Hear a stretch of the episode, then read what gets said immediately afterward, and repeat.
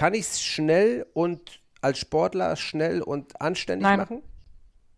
Nein. Also schnell und anständig ist schwierig. Langfristig und anständig auf jeden Fall. Denn, nur der Hintergrund, warum ich das jetzt so sage, ist, je schneller man Gewicht verliert, desto mehr Muskelmasse wird man verlieren, desto höher ist die Verletzungsanfälligkeit, desto höher ist die Geschichte auch mit Regeneration. Und was machen wir dann? Wir versuchen halt beispielsweise, wenn jemand 2000 oder 3000 Kalorien verbrennt am Tag, ihn jetzt nicht auf 2000 Kalorien zu setzen, sondern beispielsweise auf 2600, dass man halt ein geringes Kaloriendefizit hat, dass man die Heißhungerattacken im Griff hat, dass die Muskelmasse bestmöglichst erhalten bleibt, dass die Verletzungsanfälligkeit so gering wie möglich ist. Man versucht ja alles zu optimieren und das wäre das Optimierungslevel. Wisst ihr da draußen eigentlich alle, was der Grundsatz von einer gesunden Ernährung ist, mit was es anfängt, neben Proteinen? Dein Stoffwechsel hat sich angepasst, du hast morgens keinen Hunger mehr, super. Total aber, okay. Wenn ich Hunger hatte, warum soll ich mir dann antrainieren, keinen Hunger zu haben? Ja, weiß ich auch nicht. Refit.com, der Schiri-Podcast mit Patrick Bützrich.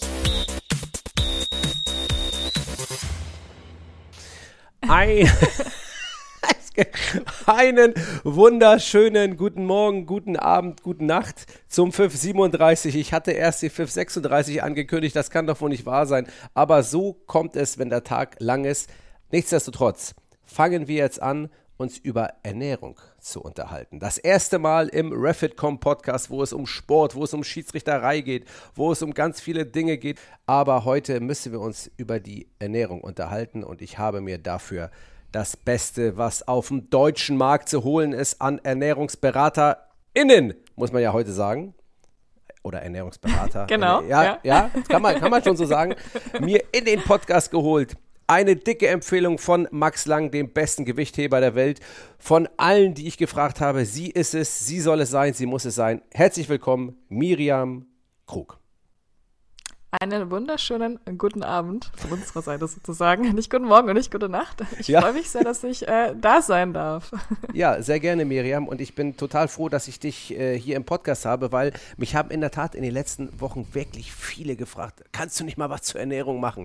Und ich sage, boah, kann ich bestimmt, muss ich nur jemand Gutes finden. Und den habe ich gefunden und das bist du. Miriam, erzähl erstmal ganz kurz. Ich habe gesehen, du hast eine eigene Firma, du machst viel Podcast, du bist auf Instagram ganz viel unterwegs in Sachen Ernährung, du machst ganz viel. Erzähl uns einmal ganz kurz deinen Werdegang. Ich weiß, also wenn ich deine Oberarme gesehen habe, also das ist schon stark, das ist wahrscheinlich mehr als bei mir, aber ich bin ja auch der athletische Typ, ne? Also von daher. Aber du bist wirklich, muss ich sagen, das ist stark, was ich da so sehe. Sieht wirklich gut aus. Das kann ich mal in aller Deutlichkeit so sagen. Wenn ihr euch davon selber überzeugen wollt, schaut rein, gebt Miriam Krug ein, bei welchen Suchmaschinen auch immer, bei Instagram, wo auch immer, und ihr werdet sehr überzeugt sein von der Dame. Miriam, erzähl mal ein bisschen was von dir. Ja, ich darf ja nur 2 Sätze erzählen. Nein, Spaß. Ich weiß gar nicht, ob du das weißt. Ich komme ursprünglich aus dem Fußball. Ich habe 16 Jahre lang Fußball gespielt. Ich habe es gelesen, ja. In Bayern. Dann habe ich Leichtathletik gemacht und bin seit 2015 dann im CrossFit gelandet. Habe ursprünglich Sportmanagement studiert und bin dann vor 6 Jahren in die, ich sage jetzt mal, Nutrition-Coaching-Schiene geraten, habe dann eine Ausbildung über 1,5 Jahre in Wien zum Evidence-Based Nutrition Specialist gemacht.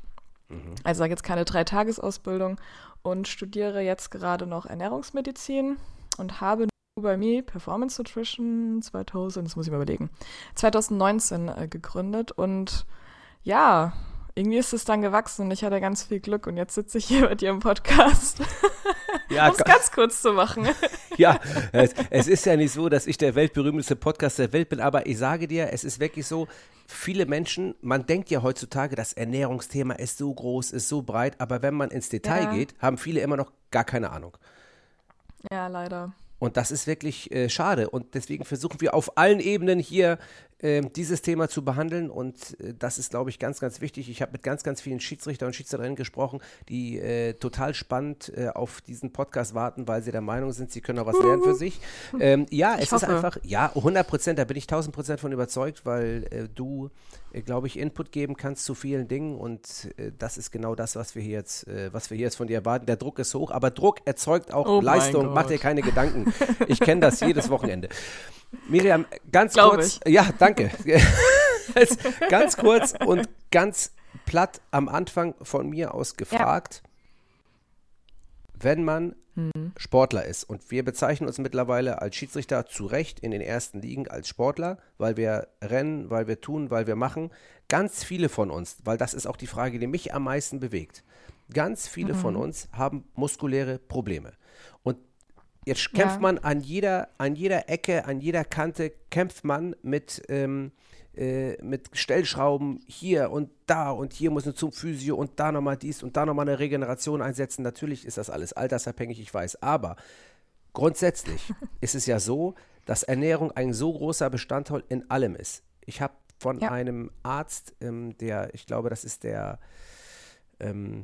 Mannschaftsarzt von SV Darmstadt gewesen. Den habe ich bei einem Symposium hier in Hamburg vom Universitätsklinikum gehört. Der hat ganz viel über Ernährung gesprochen, dass sie ganz viele Blutuntersuchungen machen, ganz viel machen, um, sage ich mal, gerade muskuläre Defizite, Schwierigkeiten auszugleichen. Ich weiß, dass das ein großes Spektrum, aber was kannst du uns grundsätzlich zunächst dazu sagen, bevor wir vielleicht ein bisschen ins Detail gehen? Das ist schon ziemlich ins Detail.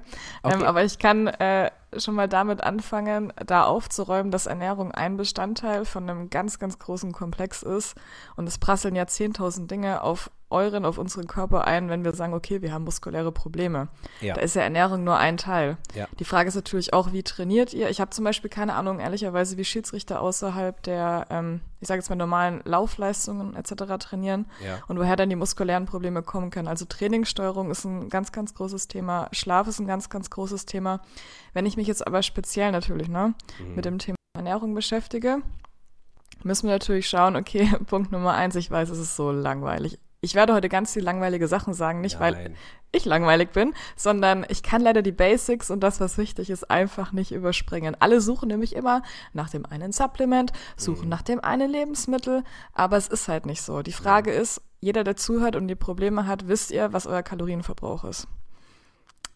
Jetzt setzt ihr euch kurz hin, wartet kurz 5 Sekunden und überlegt, so weiß ich eigentlich, was mein Kalorienverbrauch ist. Wenn ihr das nicht wisst, challenge ich mir alle da draußen, zumindest für 1-2 Wochen, nach eurem ausgerechneten Kalorienverbrauch. Kann man einfach im Internet nachgucken. Beziehungsweise wir haben bei uns auf NuByMi.com auch über Referees und Schiedsrichter in unserer UEFA-Empfehlung eine Übersicht geschrieben.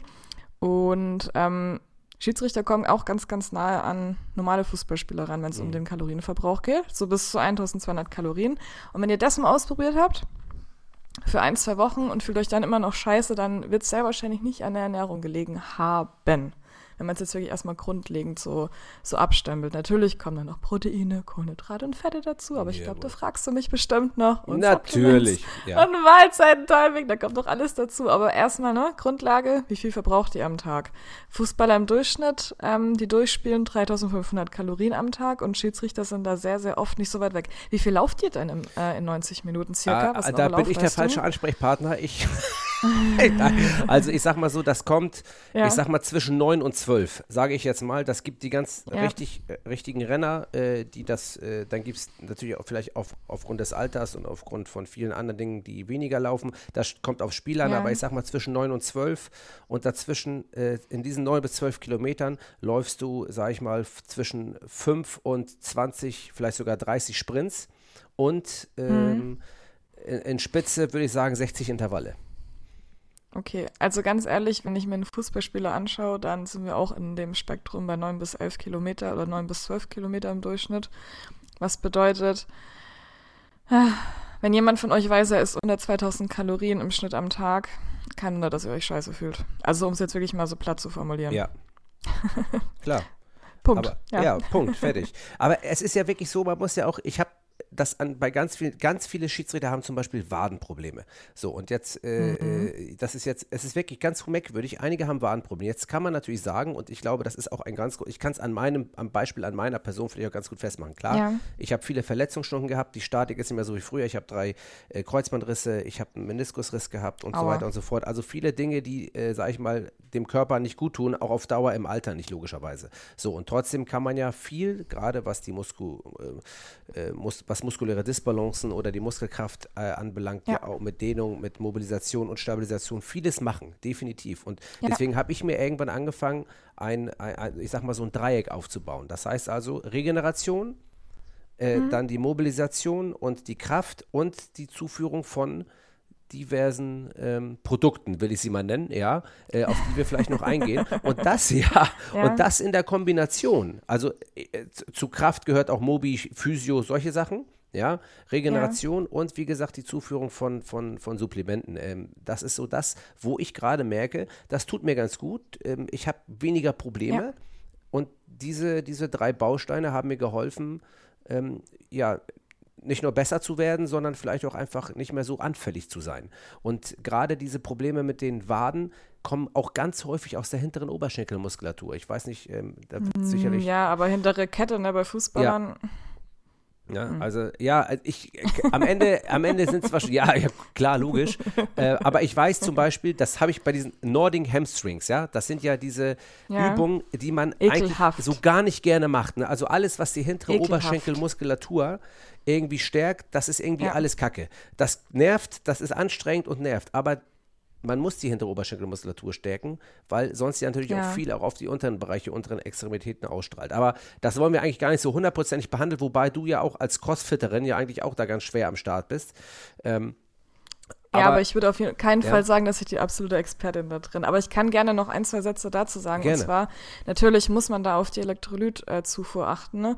Hängt aber auch natürlich wieder damit zusammen, beispielsweise wie viel Magnesium und Zink du jetzt über die Ernährung schon aufnimmst. Genau. Wie viel musstest du da noch extra zuführen? Nimmst du Elektrolyte während des Spiels beispielsweise zu dir? Schwitzt du viel? Wie viel Salz, also Natrium verlierst du? Das kann auch zu Krämpfen führen. Ja. Da würde ich als allererstes erstmal reingehen, ne? Ja. Und die Geschichten analysieren. Und alle, die jetzt zuhören, ich habe es auch beim letzten Podcast bei den Berlin Thunders American Football gesagt. Ich weiß, ich nerv manchmal damit, aber ich kann nicht sagen, okay, du hast Wadenkrämpfe, auf jeden Fall musst du das nehmen. Ja. Es ist individuell. Ja. Man muss halt schauen, wie deine Ernährung ist und dann mit Supplements natürlich auffüllen. Also und natürlich 90 Minuten Schweiß, also Schweißverlust ist gleich der höchste Satz an Salz- und Natriumverlust. Und weißt, alle denken immer Magnesium, ne? Ja. Alle denken immer Magnesium. Ja. Ja, aber es ist eigentlich Salz, ne? Ja, genau. Total interessant. Siehst du mal einen Schiedsrichter, bist du eigentlich Fußball interessiert? Ja, natürlich. Also ich muss aber sagen dazu. Also immer noch, meine ich jetzt. Also du hast lange gespielt. Ja, definitiv. Aber hast du mal, wie oft siehst du einen Schiedsrichter trinken? Ja, nicht so oft. Ich habe, als du mich gefragt hast, ob ich zum Podcast zu dir kommen möchte, habe ich das letzte Fußballspiel, ich glaube es war Stuttgart Hertha, was ich mir angeguckt habe, dachte ich so, was dachtest du? Ich beobachte mal die Schiedsrichter ein bisschen mehr, aber ich habe ich habe das nicht wirklich gesehen, dass da jemand getrunken hat. Da trinkt keiner. Oh, die trinken nicht. Ja, ganz ehrlich, dann. Und das ist, das habe ich ja schon 3-4 Mal gehört. Es ist ja nicht so. Aber hast du auch mal einen Schiedsrichter sich auswechseln lassen sehen? Also wie oft kommt das vor? Ich meine, man muss schon sagen, wir sind keine Fußballer. Wir haben auch keinen Körperkontakt und wir schießen nicht gegen die Pille. Ne? Also man muss das schon differenziert sehen. Trotzdem, was wir abreißen an Kilometern, das ist schon krass. Und da muss man vielleicht mal dahin kommen, wenn mal eine Spielunterbrechung ist oder wenn mal einer behandelt wird, dann nehme ich halt mal die Pulle und trinke da mal einen ordentlichen Schluck draus. Also ich mache in der Halbzeit mache ich es natürlich, aber während den 45 Minuten so gut wie nie. Und da glaube ich, muss man vielleicht mal ein Umdenken eintreten, oder? Genau, also spätestens in der Halbzeit bitte auf jeden Fall nachfüllen, weil Schweißverlust ist auf jeden Fall mit das Größte, was man auszugleichen hat, Thema Hydration im Sport. Mhm. Legt euch entweder eine Elektrolytlösung, sozusagen Getränk zurecht, oder isotonisches Getränk, was Elektrolyte inklusive Kohlenhydrate beinhaltet, weil das empfehle ich auf jeden Fall auch bei der Laufleistung von 2x45 Minuten auf jeden Fall in der Halbzeit zuzuführen. Mindestens 30 bis maximal 60 Gramm an Kohlenhydraten. Genau. Und nochmal, jetzt haben wir einen kleinen Schwenk gemacht, aber jetzt nochmal zurück zu den zu Magnesium und zu Natrium und jetzt fangen wir einfach mal damit an, ein bisschen kurz uns darüber zu unterhalten. Das kannst du ja in den meisten Fällen herausfinden, wenn man vielleicht so eine Blutanalyse über vielleicht ein Jahr lang mal macht, alle 3 Monate oder wie macht man das am besten, um herauszufinden, was braucht mein Körper?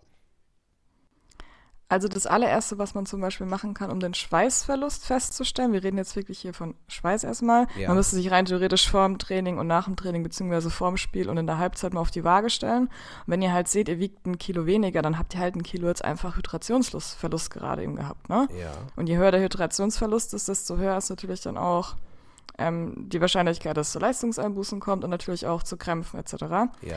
Jetzt zurück zu den Blutanalysen. Natrium ist ein bisschen schwierig, aber Magnesium und Zink sollte und kann man im Vollblut bestimmen lassen. Mhm. Nicht im Serum, dann kann man keine Rückschlüsse ziehen.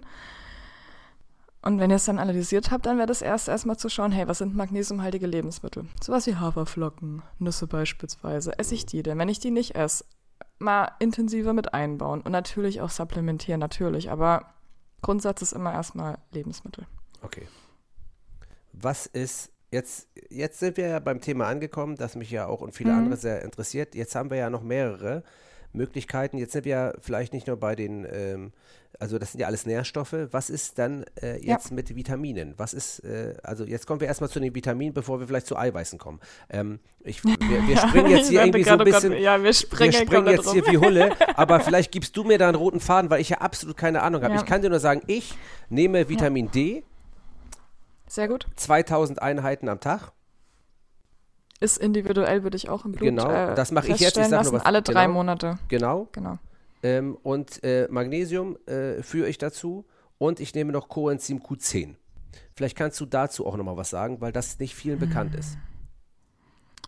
Ja, also Coenzym Q10 wäre so ein fancy Supplement, was ich jetzt nicht unbedingt also es steht auf gar keinen Fall auf irgendeiner Liste bei mir. Also ich kommuniziere das gar nicht. Man könnte das messen lassen, auf jeden Fall im Blut. Die Wahrscheinlichkeit, das ist aber wieder solche Geschichten, wenn jetzt irgendjemand hier um die Ecke kommt und sagt, Miri, das ist nicht evidenzbasiert. Mhm. Coenzym Q10 ist eben, ich sage jetzt mal wie soll ich es am besten ausdrücken, dass es nicht so biochemisch ist. In der in der Energiegewinnung, im Energiestoffwechsel beteiligt und ist sehr, sehr wichtig. Was bedeutet, das wäre trotzdem das letzte Supplement, was ich zuführen würde. Man kann es aber über dem Blut auch bestimmen lassen. Ja. Und ja, Magnesium hast du ja schon gesagt. Was sind für dich denn die wichtigsten Vitamine und die wichtigsten Nährstoffe, die jemand als Sportler zuführen sollte, nicht nur jetzt blutbasierend, sondern auch einfach grundsätzlich als Sportler, weil man weiß, man pumpt einfach mehr raus als ein normaler Mensch, der 0815 arbeitet. Also ich würde es eventuell gerne nochmal von vorne aufräumen. Wir haben jetzt über die Kalorien gesprochen, Haken dran, fertig. Ja. Dann kommen die Makronährstoffe, das sind einmal die Proteine, die Kohlenhydrate und die Fette. Mhm.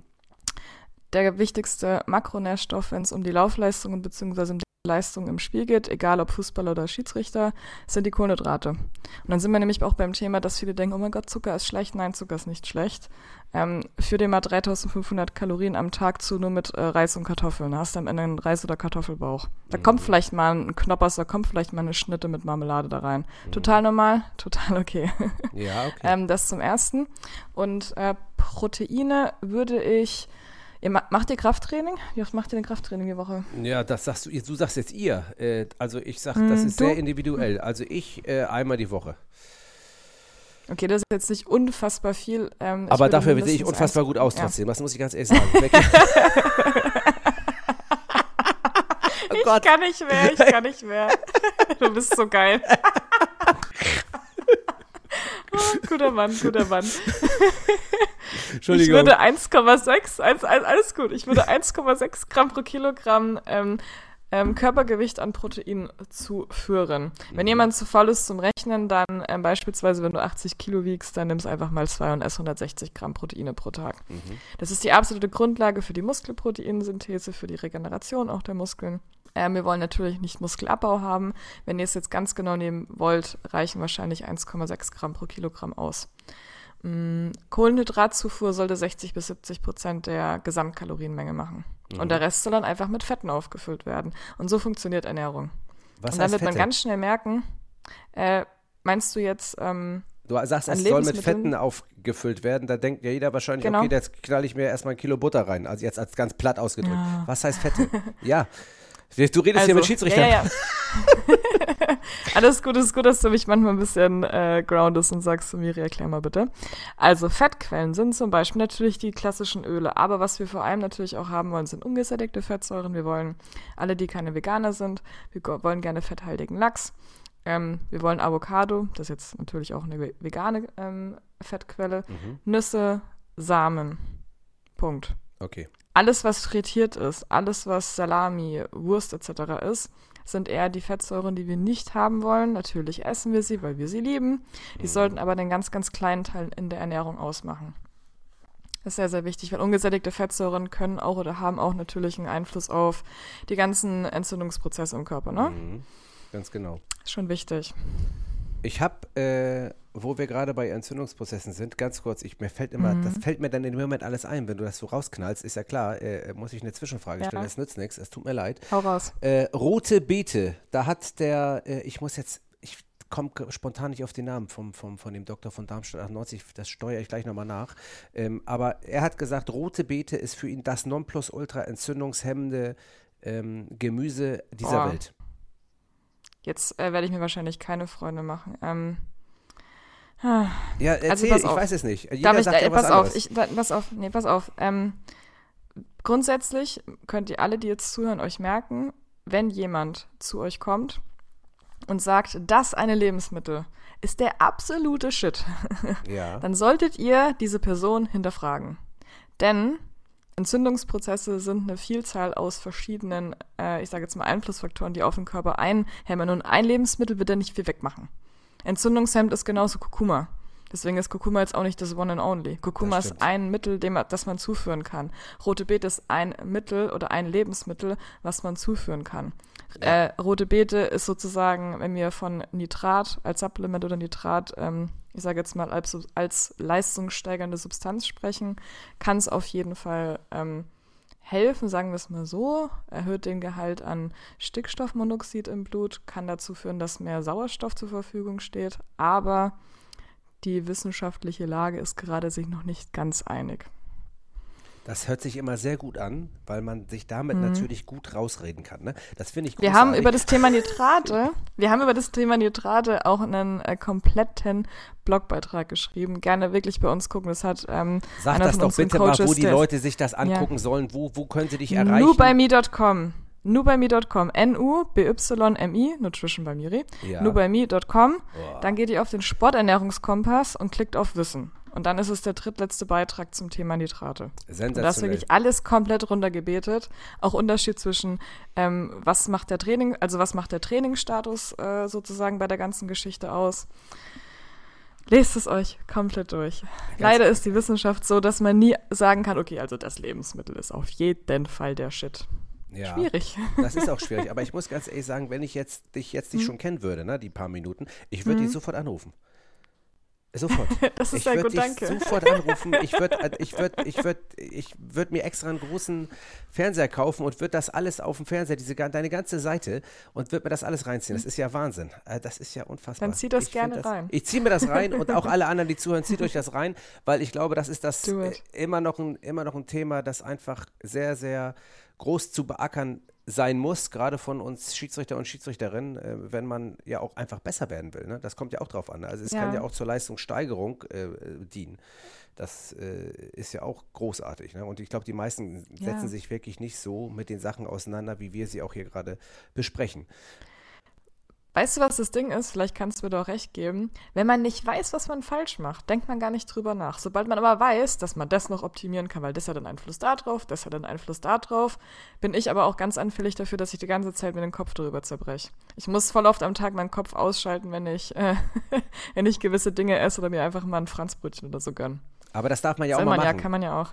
Darf man auch machen. Auch gleich noch zu einem Thema kommen, das ich unbedingt behandeln muss mit dir in diesem Podcast. Ja. Aber bitte. Bevor wir dazu kommen, nochmal kurz die Frage, weil du sagtest, man muss seinen Kopf ausmachen. Es ist ja auch so, es ist schon auch ein bisschen anstrengend, wenn man ein Gewohnheitstier ist. Also wenn man zum Beispiel, ich habe irgendwann gesagt, also wir haben einen Schiedsrichter bei uns, der sehr, sehr auf die Ernährung achtet, der sehr, sehr fit ist, der sehr, sehr athletisch ist. Also so so der wirklich das vor vor 5-6 Jahren angefangen hat damit, man hat es am Körperbau gesehen, man hat es am allem gesehen, auch wie er sich ernährt, etc. Ob das jetzt alles geil ist oder nicht, das muss jeder am Ende für sich selber entscheiden. Man muss ja auch kein Voll-Top-Athlet sein als Schiedsrichter, wir sind immer noch Schiedsrichter, aber es geht halt schon in sehr athletische Richtung, gerade UEFA, FIFA, das ist schon alles sehr athletisch mittlerweile. Dieses Umstellen, das ist für einige einfach nicht so einfach. Und sie wollen es auch nicht, weil nicht vielleicht einfach auch der Leidensdruck noch nicht so hoch ist. Das sage ich sehe manchmal, ich muss jetzt aufpassen, was ich sage, ich habe einen Kollegen, ich sage nicht wo, ich habe einen Kollegen und wenn ich das sehe, was der ist, und ich sehe, wie er aussieht, dann breche ich manchmal zusammen. Eigentlich tut er mir leid, aber ich kann ihm nicht helfen, weil er nicht will, weil er noch nicht so leidet, dass es dann irgendwann schlimm wird. Und ich glaube, erst dann macht es Klick bei den Menschen. Also ich rede jetzt nicht nur von Topsportlern oder sowas, sondern ich rede einfach das ist es ja eben. Pass auf, ich bin ja im CrossFit unterwegs. Vielleicht kann man das so ganz gut in den Vergleich ziehen, bevor ich anfange, spezifischer zu werden, was solche Menschen machen können. Stell dir doch mal an, die CrossFitter, wir haben Werte, die wir treffen müssen, präzise Werte. Wir haben Zeiten, die wir abarbeiten müssen. Und wenn es halt nicht mehr weitergeht, ist das Nächste, was wir machen, wenn wir nicht mehr stärker werden, die Ernährung zu optimieren. Ein Fußballer kann sich viel, viel mehr auf sein Talent verlassen und muss gar nicht zu 100% die Ernährung optimieren. Oder ein Handballer beispielsweise, wie jemand, der wirklich von totalen Nummern, wie Max Lang. Max ist davon abhängig, 73 Kilo zu wiegen und Kilogramm XY zu heben. Ob ich 81 oder 76 wiege, ist völlig egal. Komplett egal. Ja. Du wolltest Bullshit sagen. Man wird es auch vielleicht auch nicht. Wolltest du Bullshit sagen? Ja, Bullshit. Das ist kein Problem. Sag das ruhig. Bullshit. Das ist Bullshit. Ich sag das auch am Tag. Oh, geil. Und keine Ahnung, wenn du jetzt zum Beispiel auf dem Platz stehst, kann ich mir vorstellen, das ist egal, ob du jetzt 2 oder 3 Kilo mehr oder weniger wiegst. Aber für dich fühlt es sich vielleicht besser oder schlechter an, weil der normale Zuschauer wird im ersten Moment nicht sofort. Also ganz ehrlich, ich habe damals schon ein bisschen gepöbelt bei Schiedsrichtern. Ich weiß nicht, ob ich es jetzt noch machen würde. Ja. Aber mir wird es als Spieler oder als Zuschauer fällt mir nicht auf, ob du jetzt 5 Meter zu weit vorne oder zu weit hinten stehst, weil du vielleicht 20 Gramm zu wenig Kohlenhydrate gegessen hast am Tag. Dir fällt wahrscheinlich als Spieler oder Spielerin eher auf, hat er richtig oder falsch entschieden und wie redet er mit mir? Ne? Ja, genau. Darum geht es halt. Was auch bedeutet, wenn ihr euch gut fühlt mit dem, was ihr macht und wisst, dass ihr optimiert eure Ernährung, ich sage jetzt schon, wenn ihr eure Ernährung optimiert habt, dann ist es egal, ob ihr jetzt, ich sage jetzt mal 80 oder zu 70% alles super macht. Man merkt halt immer erst, wenn man krank wird, wenn Krankheiten wie Diabetes, dann ist es zu spät. Fettleibigkeit, dann ist es auch zu spät und Ernährung ist wirklich Prävention. Also unabhängig vom Sport, Ernährung für Gesundheit ist Prävention, Prävention, Prävention. Und das merkt man halt erst mit 40, 50, 60. Ja, aber weißt du, was mich immer aufregt am Gesundheitssystem? Entschuldigung, wenn ich das jetzt einmal so sagen muss, das habe ich gesagt. Ja, mich auch.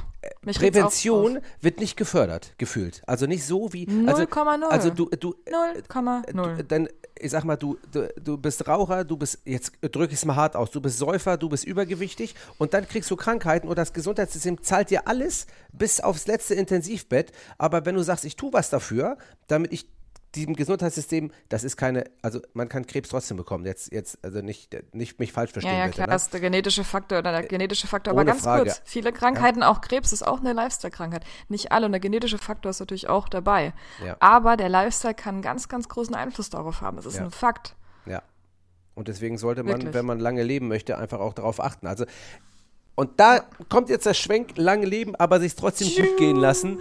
Liebe Miriam Krug, ich sag mal so, ich bin ja jetzt auch keine 20 mehr, ne? So. Ja. Sieht zwar so ähnlich aus, aber ich bin keine 20 mehr. Und also ein Bier, ne? Oder so ein Glas Wein und ich untertreibe jetzt mal. Fine. Ist nicht so schlecht, ne? Weil ich bin ja auch, habe ja auch einer meiner besten Freunde ist ja auch gleichzeitig mein Assistent, Sascha Thielert. Ich weiß nicht, ob du mal seine Performance auf dem Platz gesehen hast oder seine Performance in seinem Aussehen. Nicht bewusst, aber jetzt schon. Ja, guck dir die einmal an. Einer der Top-Assistenten der Bundesliga, aber wir sind auch manchmal, also wir trinken auch manchmal Bier. Sage ich jetzt ganz ehrlich, so wie es ist. Das ist total okay. Das ist auch, danke, können wir aufhören bitte, jetzt ist es Wahnsinn. Tschüss, war schön mit dir. Das ist okay, ne? Ja klar, also pass auf, wenn wir uns anschauen bezüglich antientzündlicher Ernährung, die ja wirklich erstmal nur was mit Gesundheit zu tun hat, steht sogar einmal am Tag ein Glas Rotwein mit drauf. Bierchen ist natürlich jetzt nicht das allerbeste, muss man schon sagen, aber pass auf. Das Thema mentale Gesundheit und Stressmanagement vergessen so viele Leute. Ja. Und wenn ein Bierchen dir gut tut, dann trink's. Aber was ist denn das Problem? Die Leute trinken nicht nur einen Tag, die Leute trinken 7 Tage die Woche und dann auch nicht nur ein Bier, sondern 7 Biere. Das ist auch nicht und gut, dann essen sie zu wenig von dem, was sie eigentlich essen sollten. Ja. Und schon kommen sie in Defizit. Und dann akkumuliert sich das und dann werden sie schwerer. Du weißt, was ich meine. Ja.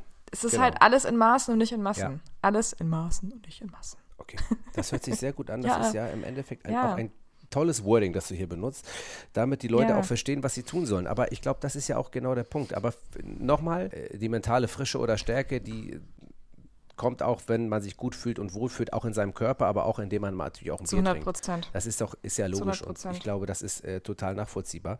Aber wenn ich jetzt als, ich muss ja die Schiedsrichterzunft, die nehme ich jetzt mal, weil wir unterhalten uns ja.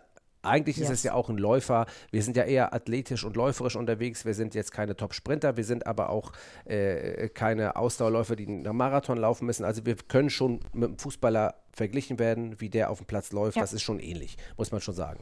Und das, was wir dort leisten mittlerweile in den ersten Ligen, und wie gesagt, nochmal darauf hingewiesen, wenn du dir mal so ein Spiel international mal anschaust und du siehst, wie viel, wenn du mal, brauchst nur 10 Minuten mal, wenn so ein Spiel hin und her geht, nur auf den Schiedsrichter gucken, wie der rennt, gerade auf internationaler Ebene, dann wirst du sehen, wie die Athletik auch gefordert ist von den Verbänden, weil natürlich auch klar, wenn ich näher dran bin, wenn ich schneller nachrücke, das Spiel hat sich geändert, es gibt mittlerweile keine Abstöße mehr, die aus dem 16er rauskommen, da wird im 16er rumgespielt, da musst du nah dran sein, dann wird der Ball auf die andere Seite gepölt, da musst du da hinterher rennen. Wir sind schon echt fett unterwegs und es macht sie natürlich auch besser, wenn du nicht im Mittelkreis stehst, sondern hinterherläufst. Also platt ausgedrückt, das, was da gemacht wird, hat schon einen hohen läuferischen, athletischen Faktor, den die Schiedsrichter mittlerweile abbilden und Schiedsrichterinnen auch logischerweise. So, und deswegen versucht man auf allen Baustellen da zu kämpfen und zu machen und zu tun. Und deswegen ist es einfach wichtig, dass man auch mal ein bisschen erfährt, was Ernährung eigentlich damit zu tun hat. Noch 2, 3 Sachen mit dem besprechen. Ich hätte einen Vorschlag. Erzähl mal bitte. Vielleicht könnte ich jetzt mal einfach mal konkret 1, 2 Mahlzeiten nennen, die man 3 bis 4 Stunden oder 3 Stunden vor einem Spiel einfach essen kann. Und das ist überhaupt nicht schlimm, wenn ihr sowas wie Nudeln, Reis oder ich sage auch mal 2, 3 Stück Brote mit Ei, Garnelen, Hühnchen, Lachs und ein bisschen Gemüse esst. 3 Stunden vorher. Super. Und euer Ziel sollte sein, dass ihr satt seid. Dann bin ich zumindest im Hinterkopf bei euch schon mal zufrieden, dass ihr vorher, ich sage jetzt mal nicht irgendwie eine Milchschnitte mit, keine Ahnung, einem Schokocroissant euch reingezogen habt und dann ab zum Spiel gegangen seid. Ja, weil dann wahrscheinlich dieser Blutzuckerspiegel hochgeht, ne? Ja, auch, aber das ist auch wieder zu komplex, um das einfach so darzustellen. Ja, okay, aber man hat halt, Ernährung hat so viele Fragen und dann auf einmal schießt mir irgendwas in den Kopf, aber es ist halt krass, ne? Also, easy. Aber es ist wichtig, einfache Dinge gesagt zu bekommen, die man machen soll auf dem ersten Anlauf, wenn man davon keine Ahnung hat. Das heißt also, wir haben zusammengefasst die Vitamine und die Nährstoffe, die du genannt hast. Ja, wir haben zusammengefasst Kohlenhydratezufuhr, wie viel verbrauche ich eigentlich, Wir haben zusammengefasst, ich verliere Schweiß, das heißt also Salze gehen mir aus dem Körper raus, die muss ich irgendwie zuführen, möglichst in der Halbzeit. Salzt am Morgen, salzt am Morgen oder am Mittag, wenn ihr wisst, ihr habt nachmittags, pfeift ihr ein Spiel und seid da wirklich die ganze Zeit nur am Rumrennen. Ich rede jetzt nicht von einem Kreisklassenfußballspiel. Ja, muss das auch mal ganz kurz betonen. Dann salzt mal bewusster euer Frühstück oder euer Mittag. Natürlich je nachdem, was da ist. Also Müsli möchte ich jetzt nicht, dass ihr salzt. Ja, das wäre schlecht. Ja. Das wäre schlecht. Es gibt Menschen, die denken darüber nach, deswegen. Ach, ganz kurz, muss ich auch mal ansprechen. Okay. Ja. Deswegen einfach mal bewusster das Mittag- oder das Abendessen, je nachdem, wann ihr das Spiel pfeift. Salzen, dann macht ihr mich auch schon ein bisschen glücklicher. Okay. Und der Mythos, dass Salz den Blutdruck erhöht? Naja, wenn du halt Bluthochdruck hast, dann pass auf, ich räume von vorne auf. Der Unterschied zwischen Ernährung für Sport und Ernährung für Gesundheit ist genau da. Einmal Zucker wollen wir, alles in Maßen. Aber total okay, wenn auf dem Ernährungsplan Kinderriegel, keine Ahnung was, Schokoriegel 1 am Tag oder ein Cookie draufsteht. Das gleiche wie jemand mit Bluthochdruck rätst du vielleicht nicht unbedingt, sich extra Salz reinzuziehen, aber natürlich Sportler, weil wir verlieren das doch über den Schweiß, brauchen das ja, weil Natriummangel während des Sports wegen Schweißverlust kann zu Krämpfen führen. Punkt. Siehst du? Punkt. Ja. Okay, also wir haben das, ist der Unterschied. Das Salzen am Morgen behandelt. Jetzt müssen wir während der Einheit, die wir, also ich nenne sie jetzt mal Einheiten in jeder 90 Minuten, auch da sehen, dass wir zuführen. Ja. Da gibt es ja auch mittlerweile Riegel von allen irgendwelche Powergels. Powergels von aller, was weiß ich nicht alles. Das ist gut. Und nach dem Spiel dann ein Bier. Was soll ich jetzt dazu sagen? Ja, weiß ich nicht. Also, ich weiß nicht. Also pass auf, ihr könnt euer Bierchen trinken. Ich würde es nicht direkt nach dem Spiel machen, sondern bitte nach dem Spiel wäre es sehr gut, wenn ihr irgendetwas esst. Ja. Wenn ihr direkt nach dem Spiel in irgendeine VIP-Area geht und euch sofort ein Bierchen reinziehen wollt, trinkt vielleicht vorher einen Proteinshake, um die erste Phase der Muskelproteinsynthese, die von Alkohol gehemmt werden kann, das stimmt also wirklich, zu supporten. Ja. Das heißt, also stimmt, dass Alkohol sofort nach der Einheit die Fettverbrennung stoppt. Ist das korrekt? Darum geht es gar nicht. Oh. Darum geht es gar nicht. Es geht um die Muskelproteinsynthese, Muskelaufbau bzw. Muskelabbau, Regeneration. Und Alkohol hemmt das eine Enzym, was in der, Muskelproteinsynthese mit beteiligt ist. Mhm. Was bedeutet, trinkt einfach einen Proteinshake nach dem Spiel oder nach dem Training. Duscht euch dann und dann gerne ein Bierchen, wenn ihr es perfekt machen wollt. Okay. Was hast du jetzt gesagt? Fettverbrennung. Ja, natürlich, aber ihr werdet nicht zunehmen, wenn ihr nicht mehr esst, als ihr verbraucht. Und ihr werdet abnehmen oder werdet nicht abnehmen, wenn ihr halt einfach mehr an Kalorien zu euch führt, als ihr verbraucht. Da ist es echt egal mit dem Thema Fettverbrennung. Leider. Okay. Ja. Das ist auch meine dicke Aussage, die kann ich so mitnehmen. Nein, deswegen könnt ihr nicht jetzt zum Bierchen am Abend trinken. Ich hab's verstanden. Wenn ich nun der Meinung bin, ich bin zu dick, finde ich, hört sich immer nicht so gut an. Ich möchte gerne ein bisschen abnehmen. Ja, so. Ich möchte ein bisschen abnehmen, 1-2 Kilo, sagen wir 3 Kilo abnehmen. Ja. Was weiß ich, dann sagst du, ich muss mehr, ich darf nicht so viel Kohlenhydrate zuführen, wie ich rauspower. So, das ist ja eine einfache Regel eigentlich. Kalorien. Ne? Kalorien. Genau. Kann ich es schnell und als Sportler schnell und anständig machen? Nein. Also schnell und anständig ist schwierig. Langfristig und anständig auf jeden Fall. Denn, nur der Hintergrund, warum ich das jetzt so sage, ist, je schneller man Gewicht verliert, desto mehr Muskelmasse wird man verlieren, desto höher ist die Verletzungsanfälligkeit, desto höher ist die Geschichte auch mit Regeneration. Und was machen wir dann? Wir versuchen halt beispielsweise, wenn jemand 2000 oder 3000 Kalorien verbrennt am Tag, ihn jetzt nicht auf 2000 Kalorien zu setzen, sondern beispielsweise auf 2600, dass man halt ein geringes Kaloriendefizit hat, dass man die Heißhungerattacken im Griff hat, dass die Muskelmasse bestmöglichst erhalten bleibt, dass die Verletzungsanfälligkeit so gering wie möglich ist. Man versucht ja alles zu optimieren und das wäre das Optimierungslevel. Und was sich auch alle merken können, ist, 1 Kilo Körperfett braucht 7000 Kalorien Defizit rein theoretisch, um sozusagen verloren zu werden. Wenn du jetzt 3000 Kalorien verbrauchst, jeden Tag 2500 Kalorien isst, 5 mal 7 ist 35, also 3500 Kalorien in der Woche, könntest du rein theoretisch in 2 Wochen, wenn du es wirklich jeden Tag durchziehst, 1 Kilo Körperfett verlieren. So. Da geht es nur ums Körperfett, ne? Nicht um wir wollen den Muskel erhalten.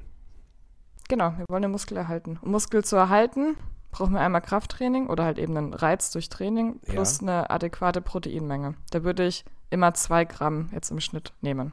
Du wiegst 80 Gramm, du wiegst 80 Kilo beispielsweise. Irgendwo anders wahrscheinlich, aber nicht. Du weißt, was ich meine. Ja. Und dann mal 2 beispielsweise hast du dann 160 Gramm Proteine, die du dann jeden Tag zuführen solltest. Und schon sind viele Menschen verwirrt, weil sie nicht wissen, was 160 Gramm Proteine bedeutet. Beispielsweise 100 Gramm Chicken, 100 Gramm Hühnchenbrust, nicht zubereitet, nicht gekocht, nicht in Öl angebraten, einfach nur roh. Besitzen 22 Gramm Proteine, das erzählt euch eine App. Da müsst ihr nichts dafür machen oder das steht hinten drauf auf den Nährwertangaben. Ja. Und so addiert sich das sozusagen. Joghurt, Skier, Haferflocken, Fleisch, Garnelen, Vollkornprodukte enthalten auch alles Proteine. Holt euch einfach mal eine Tracking-App, wer jetzt wirklich daran interessiert ist. Ich bin ja milchbehindert, ne? Ich weiß nicht, ob du das, ich kann dich jetzt in so einer Deutlichkeit sagen. Also ich bin nicht gegen Laktoseintoleranz, sondern gegen das Milcheiweiß. Also ich kann keine Milchprodukte essen. Soja? Das sind ja, genau, ich habe aber Soja, ich trinke meinen Kaffee, wenn ich meinen Kaffee trinke, trinke ich Hafermilch. Also ich versuche relativ klar auf Milchprodukte zu verzichten. Nur es gibt ganz viele, die das wahrscheinlich nicht machen und gar nicht wissen. Wie ist es? Ganz kurz angerissen, das Thema Intoleranzen, das Thema Probleme, Verdauung, Darm etc. Da gibt es ja auch ganz viele Probleme, weil die Leute Sachen essen, die sie vielleicht gar nicht vertragen. Das sollte man versuchen, irgendwie bestimmen zu lassen, oder? Wenn man merkt, irgendwo muss irgendwas stimmt nicht. Ja, also was ganz wichtig ist, es gibt ja derzeit diese Lebensmittel- und Sensitivitäts- oder Unverträglichkeitstests, diese Bluttests, IgE und IgG-Basis, die sind leider nicht valide. Leider, ihr schmeißt euer Geld damit raus. Es ist wirklich ein Fakt. Okay. Die beispielsweise IgE sind so, das ist jetzt wirklich nicht Halbwissen, sondern ich habe das jetzt noch nicht 20 Mal erzählt, deswegen muss ich ein bisschen öfters drüber nachdenken, was ich jetzt sage. IgE sind so Memory-Antikörper, was bedeutet, wenn du jetzt die ganze Zeit Eier beispielsweise isst, dann wird dieser Lebensmittelunverträglichkeitstest sagen, dass du Eier nicht verträgst, weil er erkennt, das Lebensmittel, was du gegessen hast, was bedeutet, das ist keine Unverträglichkeit. Und es ist halt wirklich Bullshit, was verkauft wird. Da ist er wieder. Macht nicht diese Lebensmittelunverträglichkeitstests, Laktoseintoleranz, Zöliakie etc. Kann man alles beim Arzt bestimmen lassen. Und wenn ihr etwas nicht vertragt, dann wisst ihr das, bekommt ihr bestimmte Symptome, manche erst ein bis zwei Tage später. Dann versucht darauf zu verzichten. Und jeder Mensch ist individuell. Entschuldigung, cool, dass du das sagst, weil ich muss doch keine 30 Tests machen, wenn ich merke, ich esse was und fühle mich danach kacke, ja, oder einen Tag später nach kacke, dann überlege ich, ey Patrick, was hast du gegessen? Lass mal was weg davon und guck, ob es dir danach besser geht. Das ist doch einfach. Genau so ist es. Ja, Eliminationsdiät heißt das bei uns. Eliminationsdiät? Jetzt habe ich, bis ich das Wort jetzt gerade wieder habe. Ist aber auch, ich lasse es lieber heute. Ja. Ja, es ist schon spät. Aber es ist gut. Trotzdem muss ich sagen, ich bin total begeistert, was du so alles hier rausknallst. Das ist großartig. Und jetzt sind wir, ich möchte dich auch gar nicht weiter strapazieren. Eine Sache muss ich noch ganz kurz geklärt haben. Frag alles. Ich bin noch ganz entspannt dabei. Also ich habe jetzt keinen Zeitstress, mein Lieber. Ich möchte, aber du hast wahrscheinlich Zeitstress. Nee, ich habe keinen Zeitstress. Nein. Wenn ich Podcast mache, dann mache ich Podcasts und dann ist das auch sicher und gesichert und gesaved. Ich habe eine Frage zu diesen ganzen Diäten. Also was ich mal gemacht habe, eine Zeit lang und es immer noch, ich mache es nicht regelmäßig, ich esse morgens kein Frühstück und esse erst Mittagessen und habe aber kein Problem mit. Ich trinke morgen einen Kaffee. Wann trainierst du? Und ich trainiere immer danach, also nach dem Essen. Ich trainiere sehr gut, genau darum geht's. Ich trinke dann Wasser und habe dann auch keinen Hunger und esse dann erst am Mittag. Aber ich gucke nicht konkret auf dieses 16:8 oder 15:12 oder 27:18, sondern das sind ja diese 16:8 war ja mal ganz fett im Kommen vor 2-3 Jahren. Da hat jeder 16:8 gemacht, weil ich gesagt, das ist super, das ist Abnehmen, Oleoli. Also für mich geht es allein darum, dass ich meinen Darm regeneriere. Ist das korrekt oder ist das nicht korrekt? Nein. Was kannst du also zu diesem Thema kurz mal sagen? Ich räume da 2, 3 Sachen auf. Also einmal, wenn du intermittierendes Fasten machst, dann ist es total okay, wenn du das machst, wenn du innerhalb deiner Essenszeit sozusagen trainierst. Trainierst du in deiner Fastenzeit sozusagen, trainierst du zum Beispiel morgens bis um 10 Uhr fertig mit dem Training und würdest du erst um 12 Uhr was essen, würdest du auf jeden Fall Regeneration und würdest auf jeden Fall Performance etc. liegen lassen. Kann ich nicht empfehlen. Okay.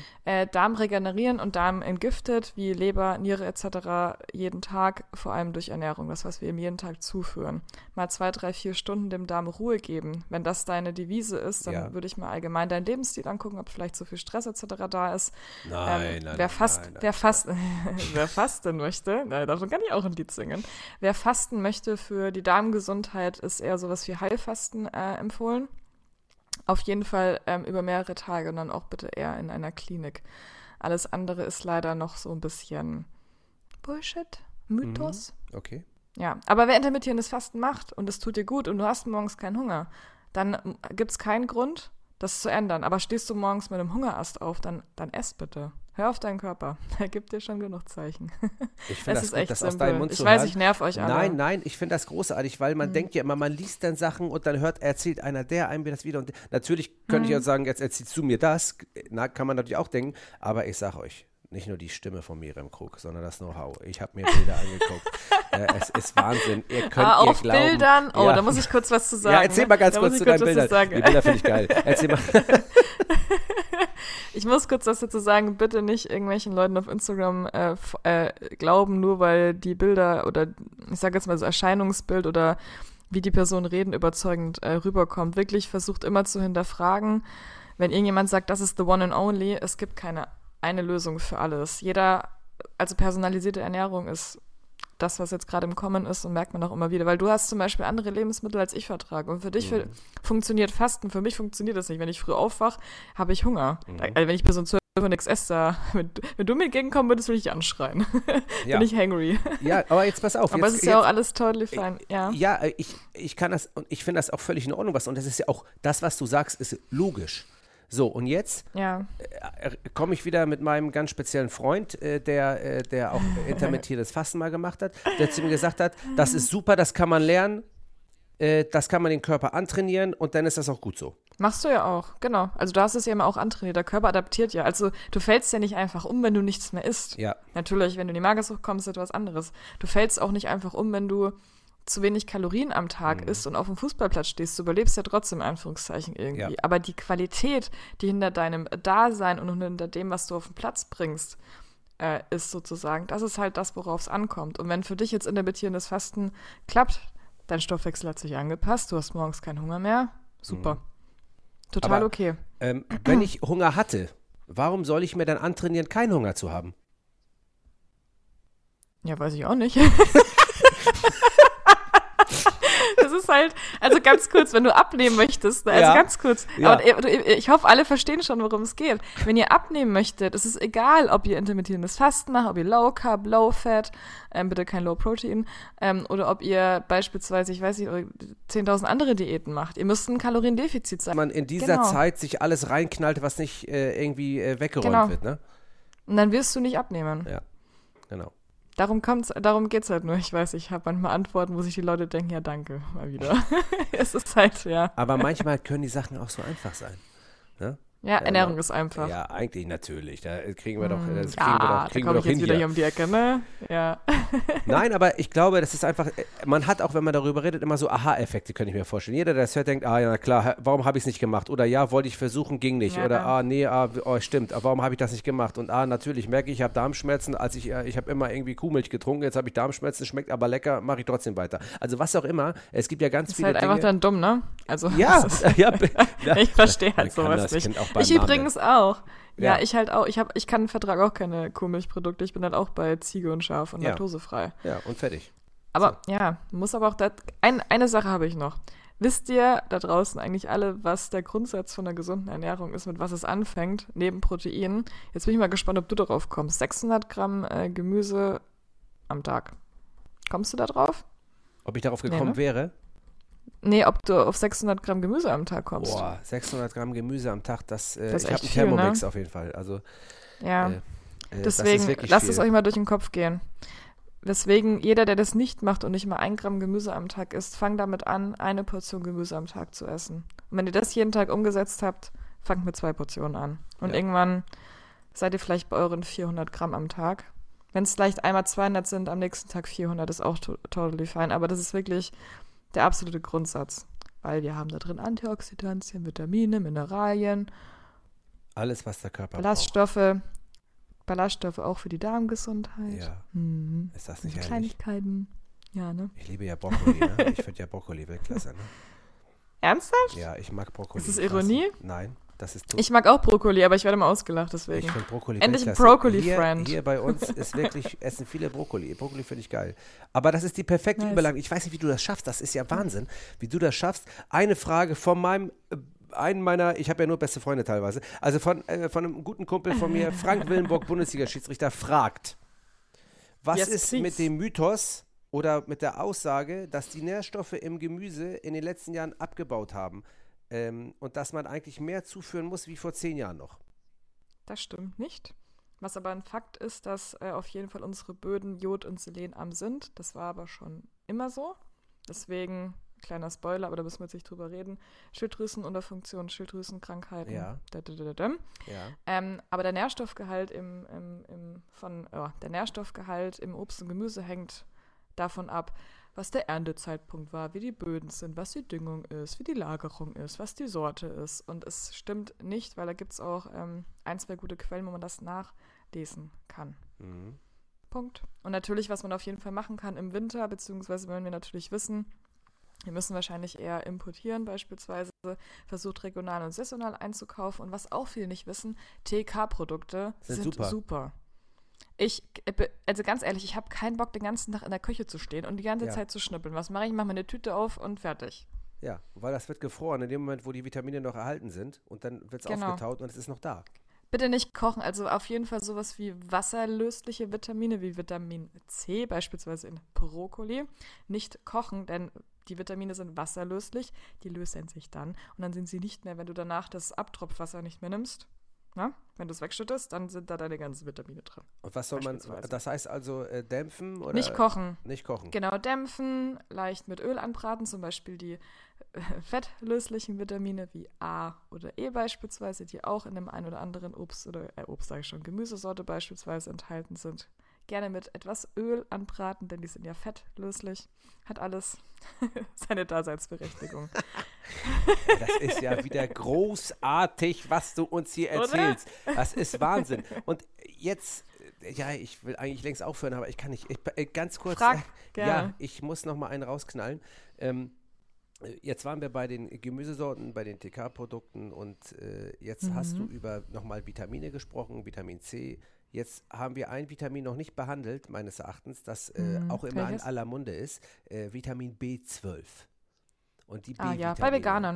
Ja, ganz genau. Bei Veganern. Genau. Was ist mit diesem Vitamin B12? Die B-Vitamine sollen ja eigentlich nicht, also bei B12 weiß ich wohl irgendwie, dass man, wenn man dann einen fetten Mangel hat, muss man das extern zuführen, weil es irgendwo nirgendwo so richtig drin ist.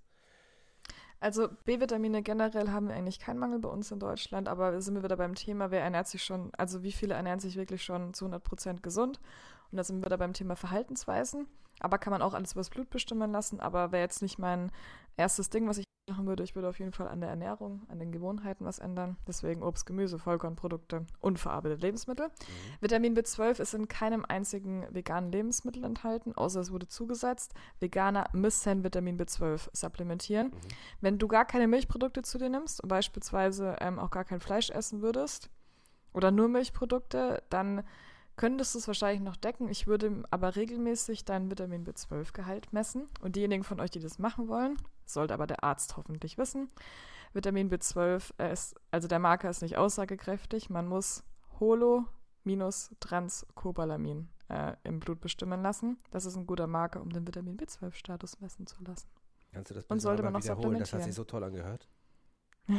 Holo minus Transcobalamin. In Ordnung. Oh, ich werde gleich meinen Arzt des Vertrauens, meinen Hausarzt anrufen und ihm das sagen. Der wird da sagen, Patrick, morgen habe ich keine Sprechstunde für dich. Nein, richtig, aber der weiß das.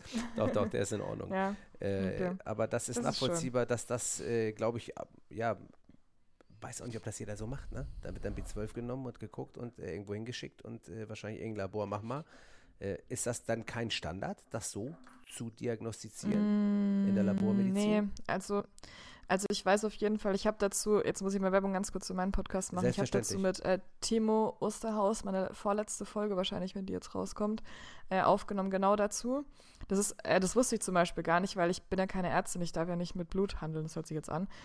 Es gibt, also die Nachfrage ist zu gering, damit super viele Labore beispielsweise Magnesium und Zink im Vollblut testen. Es wird halt überall im Serum gemessen, weil das der schnellste Weg ist. Aber das ist nicht der Weg, um zu schauen, ob du wirklich einen Mangel oder so hast. Ne? Okay. Und das ist halt eben das Problem. Aber Vitamin B12 sollte wirklich jeder Arzt eigentlich wissen, dass wenn du Veganer bist und sagst, ich esse kein Fleisch und keine Milchprodukte, dass er sagt, Mädel oder Junge, wir messen mal dein Vitamin B12. Wie heißt denn dein Podcast eigentlich? Wie heißt dein Podcast? Ich habe das gar nicht richtig gehört jetzt gerade. Fuel Your Body auf Englisch.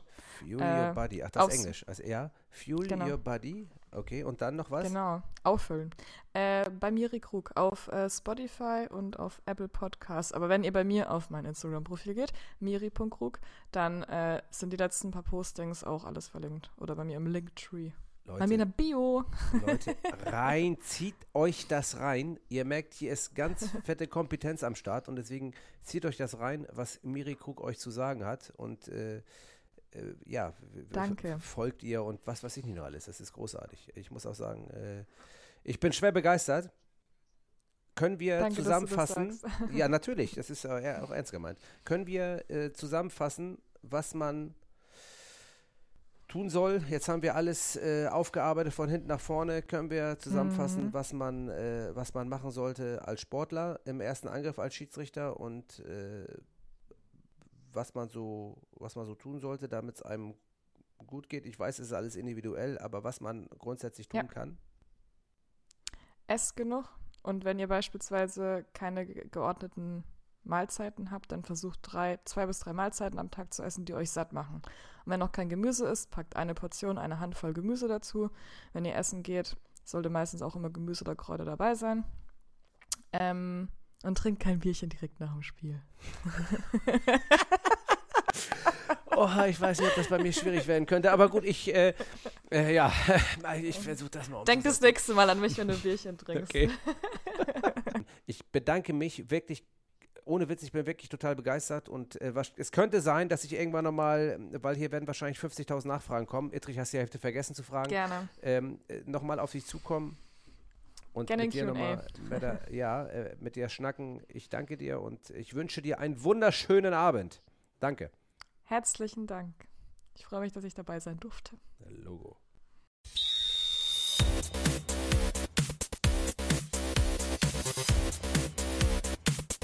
Refit.com, der Schiri-Podcast mit Patrick Bützrich.